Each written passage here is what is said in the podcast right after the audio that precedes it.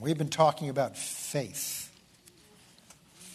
I found out there's, when you start pursuing a subject or you start searching for something seriously with your heart, you will have an opportunity to use it. If you ever, if you det- not if, when you determine to walk in love, you will have opportunities to grow. you will find when you've determined, you know what, I'm going to do what the Word of God says, I'm going to walk in love. You will find every obnoxious person is sent on assignment to test your conviction. And you determine you're going to walk in faith, you will have opportunities to exercise it. But you know, it's all in how you look at it. If you look at those challenges as opportunities to grow, you look at those challenges as opportunities to exercise, exercise your faith, they're, they're, most of the things of the Bible you don't ever really learn. In fact, this is one of the things that I've been crying out. I said, God, I want to know you at another level. I want to know how real you are. I believe in you. I know you're there. I know you're hearing me. But I want to know you at another level of reality. I want to know you that is, you're as real to me as my, as my wife is when I reach out and touch her. You can grow to that place. I'm not there yet, but I want to come to that place. And, and, but you don't learn that in a classroom. You learn that in living life. And that's, that means opportunities to get to know Him better will come across your path. And this week has been an opportunity to get to know Him better. Praise God. But the place you go to is His Word. The place you go to is His Word. So we've been talking about faith. We've been studying what faith is. And we're going to now begin to get into some application of that. So let's just go back. We start actually in, in Hebrews 10 uh, 35. Therefore, do not cast away your confidence, for it has a great reward. Say, great reward a great reward. So all you got to do is not throw it away, and there's a reward attached to it. For you have need of endurance, so that when you've done the will of God, you may receive the promise. Now, as we go through this study, you're going to discover that there's an order to things with God. What we like to do is we like to see something and then believe it. But we'll find out faith, you don't need faith to, you don't need to believe for something that you see. Faith works the other way around. You believe, then you see. That's why you've got to believe it. And so I used to have trouble with that until we're going to get to a scripture, maybe not tonight, that really settled that for me. You have need of endurance so that when you've done the will of God, you may receive the promise. For yet a little while, and he who is coming will come and will not tarry. But the just, those who've been made just or righteous, shall live by faith. Now, we found out in the very first week we studied that, that, Rome, that, that, that um, Ephesians 2, verse 8 says that we are saved by faith, by grace, and it's received through faith. So it takes faith to receive salvation. And we learned that first week. It takes faith. What faith does is allows you to receive from God things He's already provided for you. Faith is our part. It's what allows us to receive. Grace is God's side. It's His disposition to give something to you you didn't deserve. So, one of the things you've got to get out of your mind is earning something. And this can be very subtle because you can take the principles of faith and use those to earn things. One of the things I see where people get off track, and I've, I've done this myself, is you begin to develop faith in your faith. Yes, that's, true. that's not faith in God and you begin to, you know, you'll hear a good teaching on, you know, you've got to do these three things or these five things in order to really operate in faith. And so what we do is we pull those five principles out and we do them like a checklist. Well, I did the first one, I did the second one, I did three, four, and five. Now, where is my chocolate sundae? You know, where's what I'm asking God for? I've done what I'm supposed to do. Now, God, you do what you're supposed to do. And that means my trust is in what I've been doing. Whereas we'll get to the scripture in Mark 11 22 where Jesus said, Have faith in God, not in your faith, not in your prayers, but faith in God and what God is like. And so we found out that we're saved, we receive our salvation by faith. You can't receive it any other way. But not only that, we've just seen in the verse before that those who've now been made just, we're to also continue on, we're to live by faith. So just because you've received your salvation by faith doesn't mean, thank you, I don't need that anymore. We are to continue to walk with Him and to live with Him by faith. And a few weeks ago, we began to see why that's so important, and that's what he goes on to explain in chapter 11.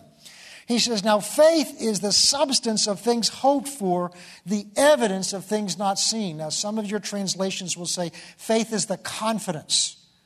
And there's two ways of looking at that word, but that word in Greek is hypostasis, which literally means to stand underneath.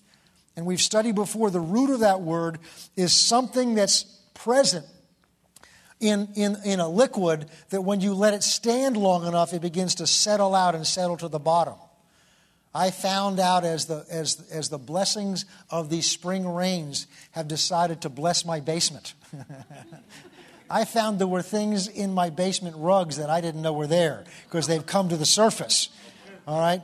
And so they were in there all along, but now they've come up to the surface. And that word hypostasis is referring to something that's substance that you couldn't see.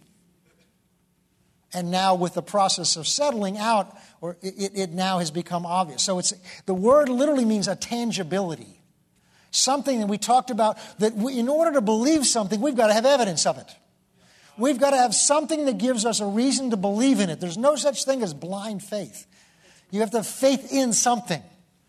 And we saw that what faith is, is because there's another realm of existence. It's the spirit realm. And that realm is more real than this natural realm. Everything in this natural realm was created or conceived, first of all, in that spirit realm, and God spoke it into existence. God is a spirit. That's why you can't see him with your eyes or hear him with your ears unless something supernatural happens. But in the normal, natural occurrence of things, you cannot see him. Your senses cannot detect him. So, how can we relate to a God that's real, but we can't sense him with our natural senses? Well, we do it with the sixth sense. That's what faith is for. So, faith is something that allows us to have a confidence in this realm of something that exists in that realm as if we actually could sense it with our natural senses. So, as if I could touch it, it, it is to give you as much of an assurance that it's real as if you could literally reach out and touch it. You can reach out right now and touch that chair you're sitting in or the Bible. You know that Bible's real because you can touch it. So you have a confidence that there is a Bible in your lap or something that you're holding on to, that maybe it's an electronic device or something, but you can, you're holding it. That's why you know it's there. Nobody can argue and say, you don't have a Bible in your lap. I know I do. I can see it, I can touch it, I can feel it. That gives me confidence because my senses confirm that it's there.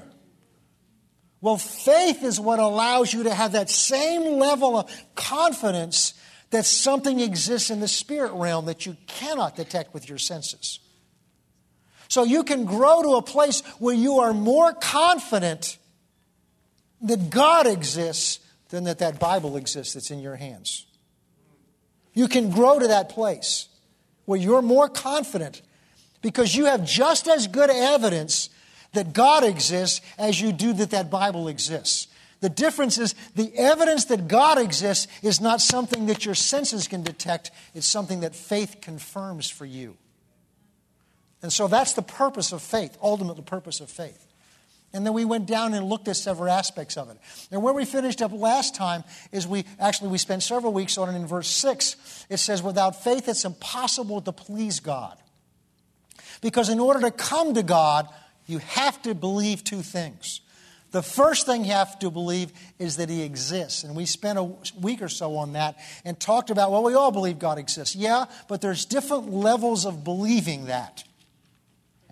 The, the proof of what you really believe is what you do when you look in your basement and suddenly there's three feet of water. The, the proof of what you really believe about God is what you do when you get in an emergency.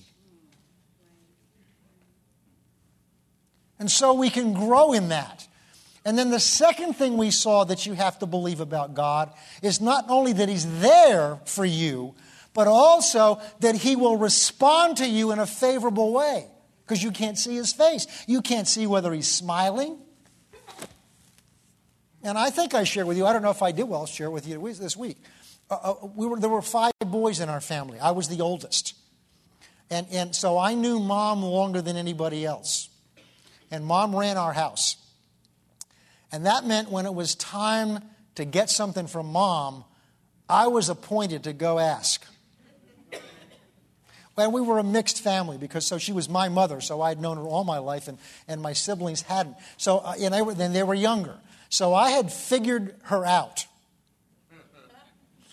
I knew when she was in a good mood, and I knew I knew the right time to ask, and I knew the wrong time to ask. And so I knew when to wait, and I knew how to approach her because I had studied her. And so I look at her when she came home and she was tired and maybe not in a good mood, and that was not the time to come to her. I believe that she was, but I wasn't convinced that she was a rewarder of my diligently asking her. And so, because I wasn't sure she was going to reward my asking, I refrained from coming to her at that time.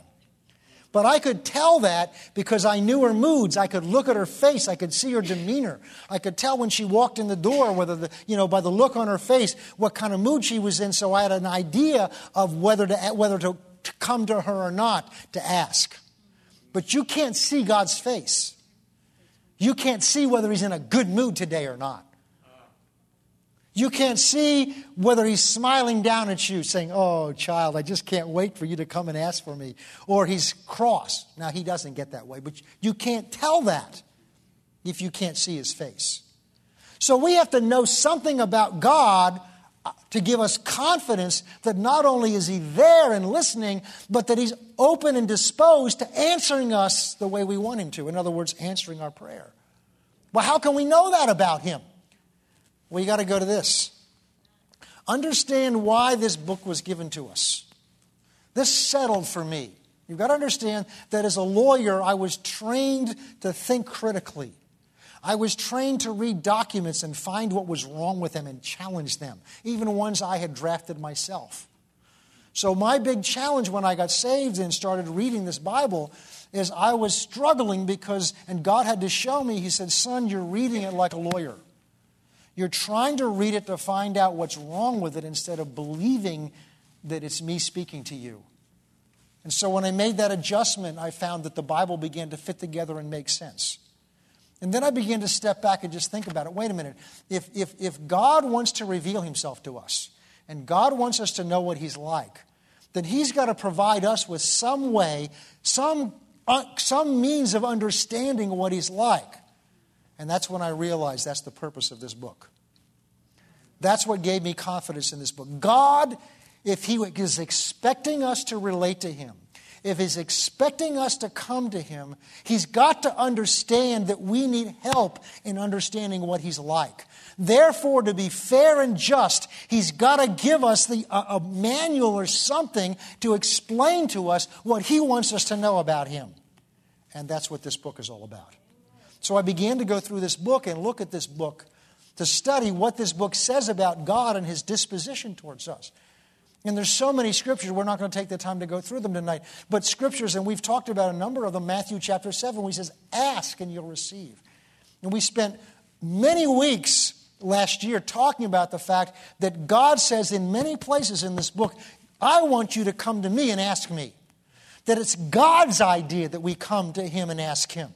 So the first thing we see here when we are trying to develop confidence that not only that he exists, but he's a rewarder of those who diligently seek him, is he's the one that's told us to come and seek him. Not only that, he's told us he won't trick us if he does. Because later on in Matthew, he says, If you, being evil, know how to good, give, give, give, good gifts to your children, and the example, he says, if you come and ask your father for a loaf of bread, he's not going to give you a rock, is he? He's not going to play some trick on you then how much more will I give you as your Father what you ask? So we can have confidence that God is going to reward us when we come and ask Him. Because He says that. Now, here's where faith comes in. God says that, and my experience tell me I didn't get an answer. What am I going to believe? What He says or my experience.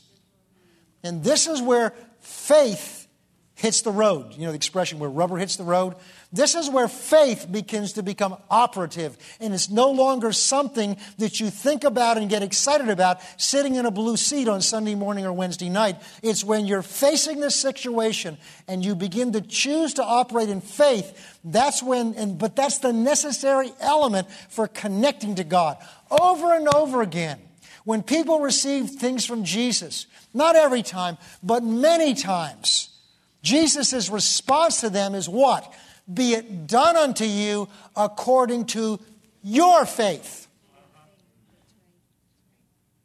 With the centurion, he came to Jesus in Matthew chapter 8. And he said, My servant is lying home, grievously suffering of the palsy. And before he can open his mouth to ask, tell Jesus what he wanted him to do, Jesus says, I'll come and heal him. And the centurion says, No, no, that's not what I was going to ask you to do because I'm not worthy for you to come under my roof. But you just say the word here, and my servant will be healed there. And then, after an exchange with him and then with some people that were around him, Jesus turns to the centurion and said, Your servant will be healed as to what you believed. In other words, you chose the method because that's what you believed would happen. Therefore, I will do it according to the path that you believed. This is a week when many of us are dealing with water. One of the things I've discovered about water is water will find whatever the opening is. I have a basement that's living proof of that right now.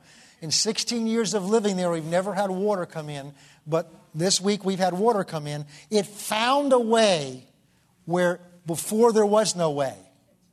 It will find the way. Wherever it is, the water will adjust to whatever it's got to do to get into where there's dry spaces. And the same's true of the power of God. So if you're believing God, like the woman with the issue of blood, she said, uh, If I just touch the hem of his garment, I'll be well. And Jesus turned to her after she was healed, and he said, You were healed. It was according to your faith you've been made well. There's another verse later on in Matthew, and in one of the other accounts, it says that Jesus came among the people, and, and they decided that if they touched his garment, they'd be well. And as many as touched him were healed. So Jesus didn't heal the way he decided to, he brought healing to them based on what they believed.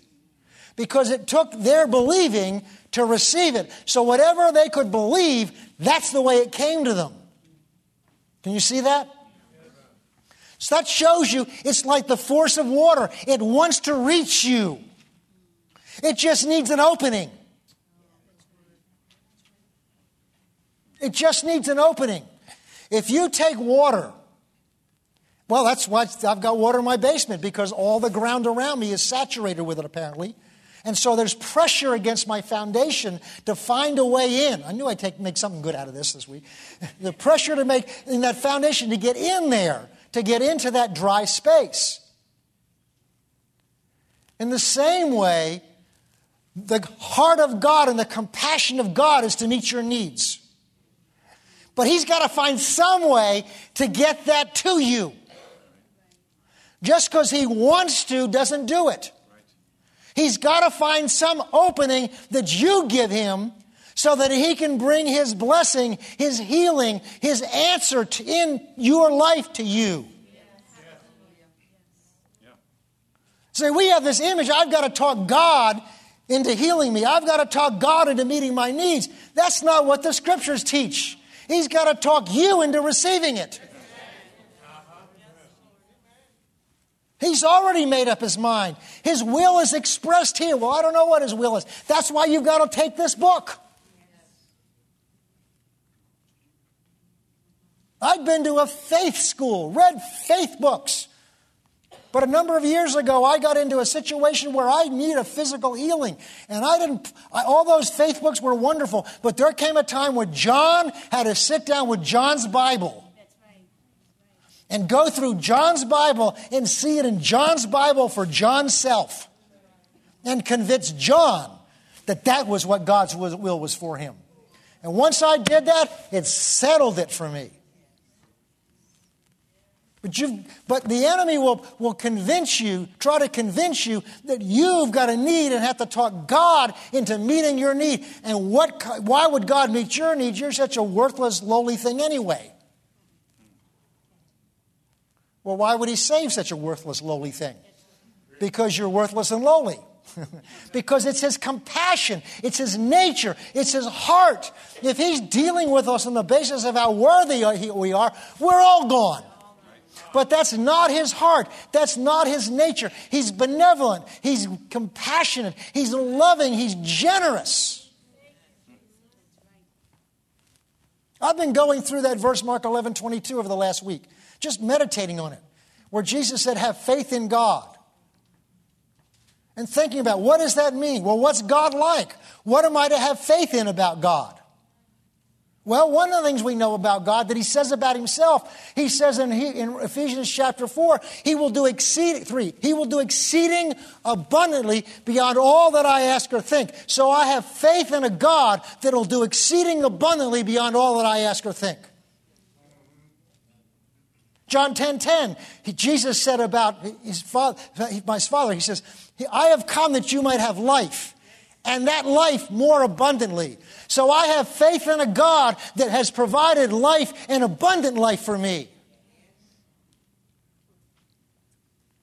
Romans 8:32 said he who spared not his own son but delivered him from us for, up from us all how will he not also together with him freely give us all things so I look at Mark 11:22 that says have faith in God what do I have faith in about my God he will do he will do he, he who spared not his own son but he delivered him up for us all. Then how will this God I have faith in, how will this God not also freely give me all things that he has? And there are many more. You start reading those scriptures that way, and it begins to change your image on the inside of you of God's heart and God's nature and God's character. John chapter 1 is in the beginning of the word, the logos. That word in Greek means the full expression of either a concept or of a person. When it's of a person, it's the full expression of their character, their nature, and their will. So in the beginning was a being that was the full, complete expression of God the Father's character, His nature, and His will. Verse 14 said that full expression of His character and nature and will took on flesh and dwell among us. And we beheld his glory, even as the only begotten of the Father, full of grace and truth. So the full expression of God in the heavens came down and took on flesh so we could see what God's heart is like. We could see what God's nature is like. We could see what God's will is like. So if you want to know what God's heart's like, His nature is like, and His will is like, all you've got to do is look at His heart, nature, and will in flesh when that flesh walked on this earth. And obviously that's Jesus. And what did He do? He removed suffering when he encountered it. He delivered people that Satan had bound up. There's only one record of a person that came to him and asked for healing that he said no to, and then when she pursued him, he said yes. There's no person in the Bible that asked Jesus to heal them or deliver them, that he did not do it. And he is the full expression of the Father's heart and nature and will. You say, yeah, but that was 2,000 years ago. Hebrews 13 says, and he is the same yesterday, today, and forever. Hebrews chapter 10 says, we now have a new covenant that's built on better promises.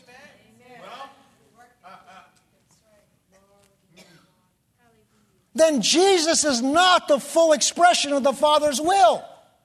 That means that when he preached salvation, that may not be the full expression of his will. Well, of course it is. Have faith in God. Well, then what is this God like that I'm to have faith in? That's why you dig into the scriptures to find out what he's like.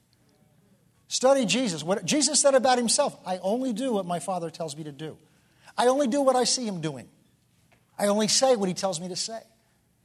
Said to Philip in John 14, If you've seen me, you've seen the Father. You know what he's like. Because Philip said, Show us the Father. And Jesus said, Have I been with you this long and you don't realize? If you've seen me, you've seen him. When you saw me heal, you saw him heal. When you saw me deliver, you saw him deliver.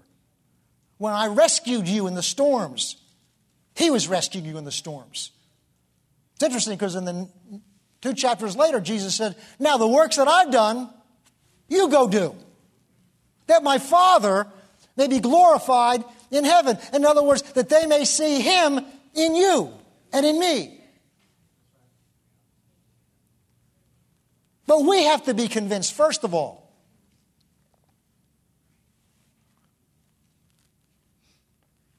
Turn with me now over to 2 Corinthians chapter 4.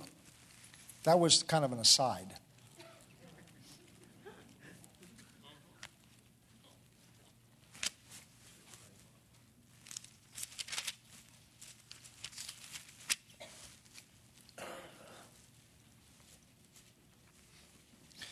We're going to start in verse 16.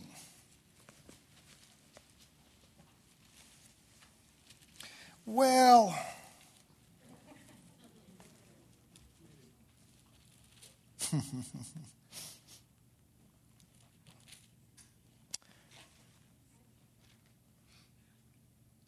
Let's go to verse 7.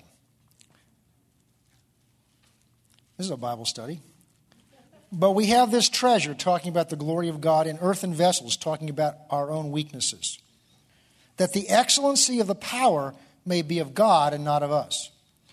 But we're hard pressed, he's talking about his own experience, on every side and yet not crushed. We're perplexed and yet not in despair. We're persecuted and not forsaken, struck down and not destroyed, always carrying about in the body the dying of the Lord Jesus Christ, that the, Lord, that the life of Christ, of Jesus, may be manifested in our body. For we who live are always being delivered over to death for Jesus' sake, that the life of Jesus may be manifested in our mortal flesh. So then death is working in us, but life in you. Now, Paul's talking about what his calling had cost him. But you don't hear somebody that's discouraged. I mean, he deals with discouragement, but he didn't quit. Verse 13 Since we have the same spirit of faith, according to what is written, I believe, therefore I've spoken. So we also believe and therefore speak. So we'll see here that speaking has something to do with believing knowing that he who raised up the Lord Jesus will also, who, ra- who raised up the Lord Jesus, will also raise up with us up with Jesus and will present us with you. For all things are for your sakes, that grace may be, ha- having spread through the many, may cause the thanksgiving to abound to the glory of God. Here's where I want to get to. Therefore, having gone through all that, we do not lose heart. Even though our outward man, our physical body, and what realm's that from? This material realm.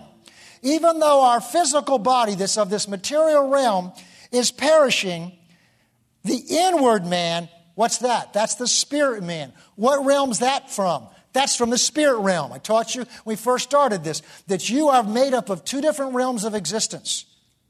Your physical body is of this natural material realm. That's why the Bible says that when you, that you, you came from the, from the dust and you're going to return to the dust, your physical body. You'll get a new one, but this body is going to go back into the dust, and that's what happens to it. But that's not who you are, that's just the suit you live in. That's, that's your earth suit. That's what allows you to operate in this, in this world, which is why God had to take one on. He had to put on an earth suit in order to walk among us. And that's a long story as to explain to you why, but we don't have time to go into that tonight. But the real you is the spirit man on the inside. And that's the part that Paul's now talking about. For the inward man is being renewed or strengthened day by day. For our, forgive me, I know this in the, in the NASB. So our momentary light affliction is working for us a far more exceeding and eternal weight of glory. Now, Paul's talking about his focus here. What he's saying, I know what I've gone through. I know my body's been beaten. I know my body's been tired and worn out. I know my body has paid a price for what I'm called to do. But I also don't pay much attention to this thing. Because what I'm really focused on is the inward man. Because the outward man's perishing, it's getting older, it's wearing out. And you can make all the confessions you want, but it is getting older. but the inward man, is getting stronger and renewed day by day. That's the part of you that's part of the spirit realm. That's the part of you that was born again when you came to Christ. God put His nature in you. Birth, that's what the part of you that is the child of God. Your spirit man, that's the real you. And he said, that part of me is being renewed or getting stronger day by day. Now here's his focus. For while we look not at the things that are seen. We talked about that before. It sounds, you know, it sounds like he's saying just close your eyes so you don't see the truck in front of you. That's not what he's talking about. While we look not at the thing, looking is referring to what you're focused on, paying attention to, and putting your trust in. It's not just what your eyes are seeing, it's what you're paying attention to, what you're focused on, what's governing you and guiding you in the decisions you make. So he says, What governs and guides me in my decisions and in my walk is not the things that are seen. The things that are seen refer to this natural material realm. So he says, when I'm evaluating things, I don't pay attention to what my five senses tell me. I think we mentioned this last week. There was a man, he's in Matthew, Mark chapter 5, he's also in Matthew, but in Mark's account, I remember right where that is. That's in Mark chapter 5. There's a man named Jairus who came to Jesus and said, My daughter is lying at home and she's dying, but I know that if you come and lay your hands on her, she'll live. Jesus said, I'll come. On the way there, a woman with the issue of blood stops. She gets healed. Jesus ministers to her. And as she's getting ready to go, and I know we talked about this last week, as he's getting ready to go now on to Jairus' house, the servant comes and says, Don't bother the master anymore. It's too late. Your daughter's dead. Can only begin to imagine how that word must have rung in his head. He had Jesus by the hand, the healer. His whole whether it was week or day, had been in search of this man because he couldn't track him down with Google. You know, he didn't have a GPS that he could track him down with. He had to go find out where he was, walk there. He got it. Not only did he find him, he's got his attention, and Jesus said, I'll come. So his, his hopes has risen. This man's going to come, and I know if he gets there in time and lays hands on her, she's going to live because he said that. So he's full of hope. And he's been patient while he watched Jesus minister to this woman that he had nothing to do with. And now Jesus is finished, and now they're going to start, and I'm sure he's getting a little impatient. And now they're just starting, and the servant's coming up to him, and he recognizes the servant, and the look on his face is not good. And the servant comes up to Jairus and says, I'm sorry, master, don't bother to, don't, I'm sorry, don't bother the master anymore. It, the, the, the servant said, It's too late. The servant said, It's too late. The circumstances said, It's too late. Everything in their senses said, It's too late because she was dead. If they touched her body, it was cold. If they tried to hear her breath, there was no breath. All of their senses confirmed that their daughter was dead. And the servant said, It's too late. When the message comes to you through your senses, there will always be a thought that hits your mind to interpret that to you. Your senses are taking in information, and your mind is designed in such a way that it tries to make meaning out of things. That's why with little kids, you know, they connect the dots thing. You know, we're always trying to connect the dots. Why did this happen? What did I do that caused this? Because we like to have meaning to understand things with our own mind, because then we feel secure if we f- can figure it out. Of course, the Word of God says, trust in the Lord with all your heart. Lean not to your own understanding. In all your ways, acknowledge him, know him, and he'll direct your path. But the human mind wants to make meaning to these things. So, whatever occurs to you, whatever you hear a report, you, you, come home and, and, and it, you know it's five o'clock on a Friday, and you hit your answering machine, and your doctor's office calls. And say, "We'd like to see you Monday morning. Would you give us a call?" No explanation. All you know is the doctor wants to talk to you. You don't know why, but what's going to happen? Your mind's going to try to figure out all weekend what that call is going to be about on Monday morning. And for some of us, we'll already have ourselves in the hospital hooked up to tubes before we know anything what's on the, the doctor maybe maybe he wants to solicit you for the united way or something you don't know what it is, but your mind is already trying to figure some meaning out, interpret it to you. And so this servant says, It's too late. Your daughter's dead.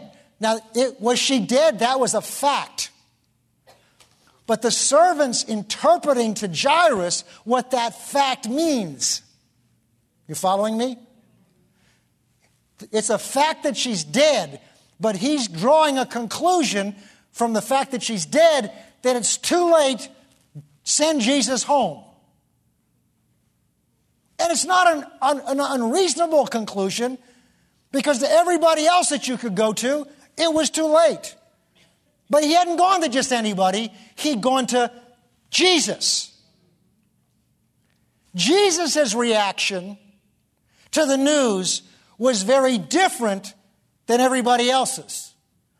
He turns around, and although it doesn't say so, I believe he grabbed Jairus. He certainly grabbed his attention.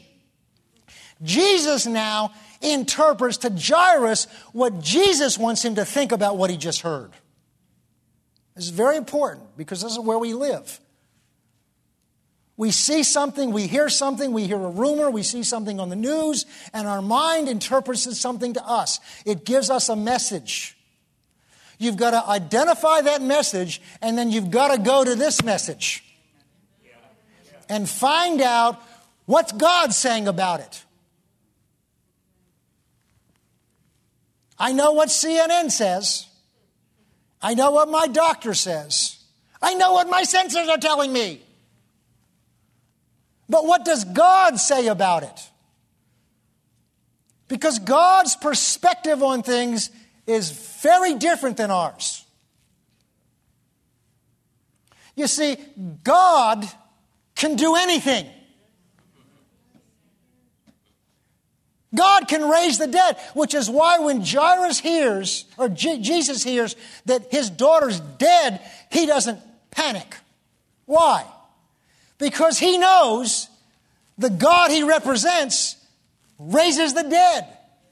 So, what does it matter she's dead? Because what Jairus is concluding or attempted to conclude is it's too late. See, that's the conclusion that the enemy wants you to have. Certainly she's dead. But what does that mean if she can be raised up? The only Bad news is if something's happened that can't be changed. But when you're walking with Jesus, you're walking with someone that's not controlled by the circumstances. He walks over them. Why? Because God is a God that can raise the dead. We'll get into this in, in, in Romans chapter 4, talking about Abraham's faith. It said, God had made a promise to Abraham, and Abraham knew that the one who made the promise to him is someone that can raise the dead. And beyond that, he can call something into existence that's never existed.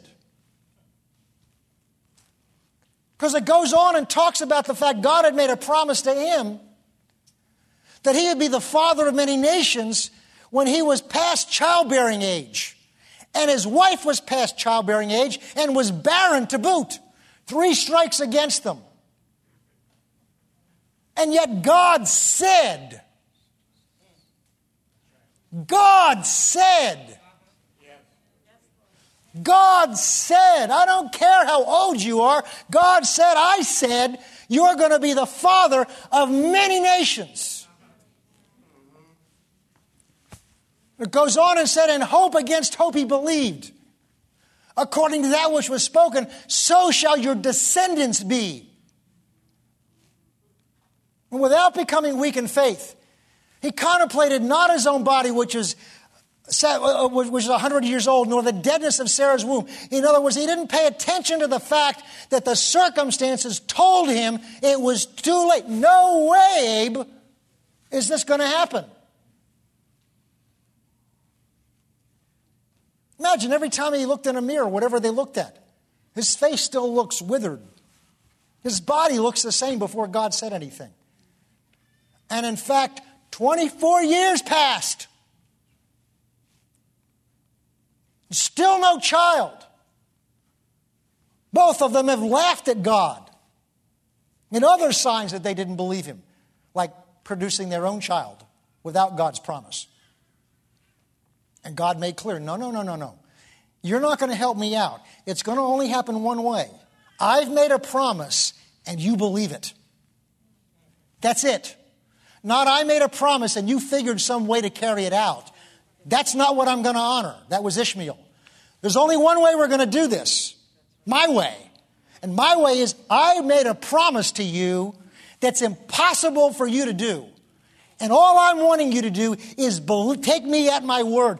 Believe me. But it dawned on Abraham that the one who'd made the promise can raise the dead, including his dead body and can call into existence things that never existed. See, he learned to put his faith in God, but he also learned who this God was he'd put his faith in.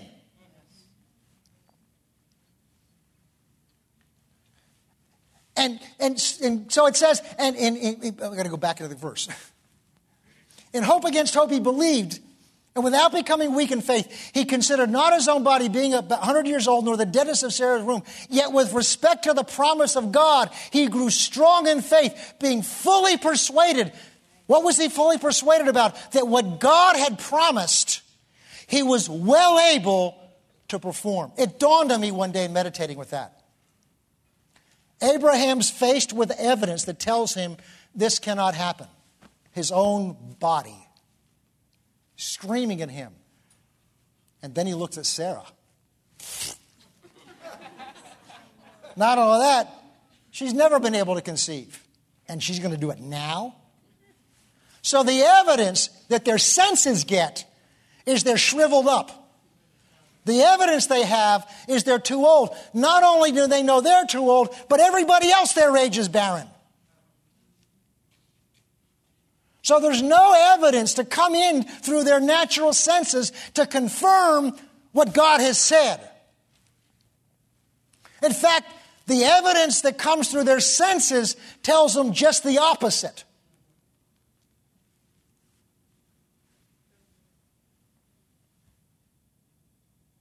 And it dawned on me one day meditating on that. And it must have been what dawned on Abraham. When the one who promised me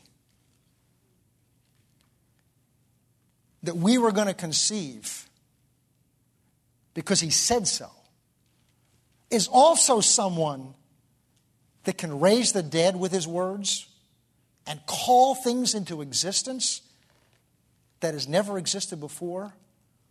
What in the world do the circumstances have to do with it? It's not as if God needs something from my body to produce this child. There's nothing that in the natural God's going to rely on and looks at and says, oh my goodness, they're too old. I, I forgot about that. We'll have to do something about that. See, God was not limited by the conditions of their body. Why? Because He can create things just with words. Jesus exhibited that time and time again, but one of the greatest examples is the time he said, Let's get in the boat and go to the other side. I've preached this story so many times, but I'll preach it again because it makes me happy. This is what the God is we have faith in. He told him to go to the other side. He went to the back of the boat and went to sleep. The fisherman, I mean, the carpenter. A terrible storm comes up so that these fishermen, who are professional sailors, are panicked and they think they're going to sink. So when they finally get to the point where they don't care whether they're embarrassed or not, they go in the back of the boat and wake the master up. And you can tell what's in their heart because there's fear, because they challenge his character. Because they wake him up and says, don't, do you, don't you care about us that you brought us out here to die? And Jesus rebuked them, said, Oh, ye of little faith. And goes to the bow of the boat and just speaks to the storm, and it's quiet. Now I was thinking about that one day. Why was he asleep in the middle of that storm? And then it dawned on me. He wasn't concerned that the boat would go down. Because when you can walk on water, you don't need the boat. No, I'm serious. See, he didn't think in natural terms. He thought in terms of what his God was capable of doing. Why he was never anxious. He walked in such communion and faith in God that he knew his God would come through every time and provide everything he needed. So if that boat went down, he'd, he'd walk. So that's why he could sleep. See, he didn't sleep. He didn't, his trust wasn't in the boat. The boat was just a means God was using to get him to the other side. But if the boat went down, he'd just have to walk. God didn't need Abraham's body and Sarah's body to produce this child. He didn't need him to be strong and virile because God just said it. So when Paul says we look not at the things that are seen, we don't trust in and rely upon and put our confidence in and, and, and, and decide what we can do or not do based on what our senses tell us from the evidence that's coming at us. We look not at the things that are seen, but at the things that are not seen. So, what is it we pay attention to? The things that are not seen are the spirit realm, are what God has said. So, Paul's whole focus of his whole life was not on what was happening to him in the natural. He was aware that he was in a Philippi jail. He was aware that his feet were in stocks, but it didn't move him because his confidence was not, not in, in his physical being. His confidence was not, he knew that God could use him no matter where he was. And if God wanted to break those chains, God could break those chains. And in fact, God did. It's the focus that we have to have that Paul had. He looked not, he paid attention not. It doesn't mean he drove down the road like this. That meant he did not evaluate what was going on in his life. He didn't evaluate what, anything about God. He didn't evaluate the, what could happen to him based on what his senses told him.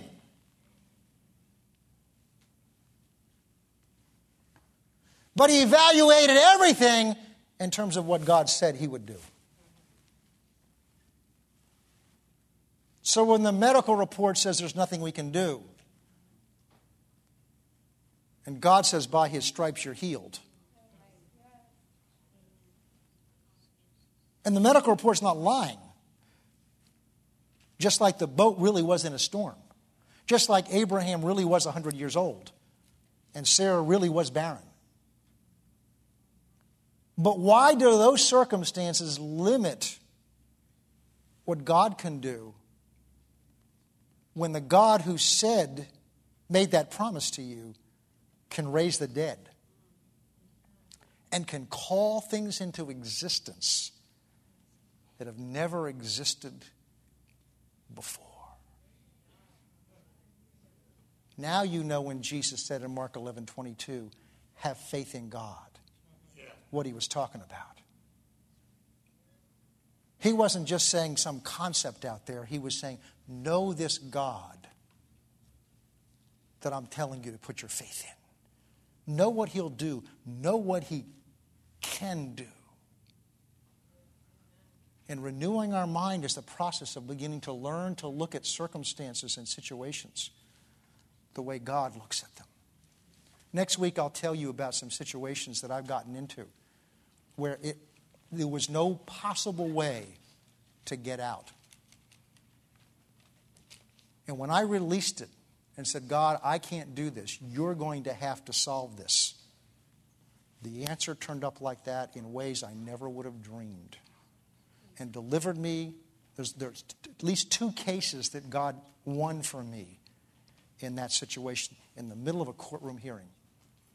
Situation in an airport once, and other situations where when I was faced with evidence that told me it's over, it's too late, and I just said, I don't care what the evidence tells me. I know, God, you've told me what you'll do. Therefore, I'm not going to pay attention to the evidence. I'm going to put my eyes on you. Then I'm going to, I'm going to expect what you said to come about and not what the evidence is telling me. That's when you release your faith and God can begin to work. Because it says he'll do exceeding abundantly beyond all that you can ask or think. So you got to come to the end of what you can ask or think before God begins to do what he does.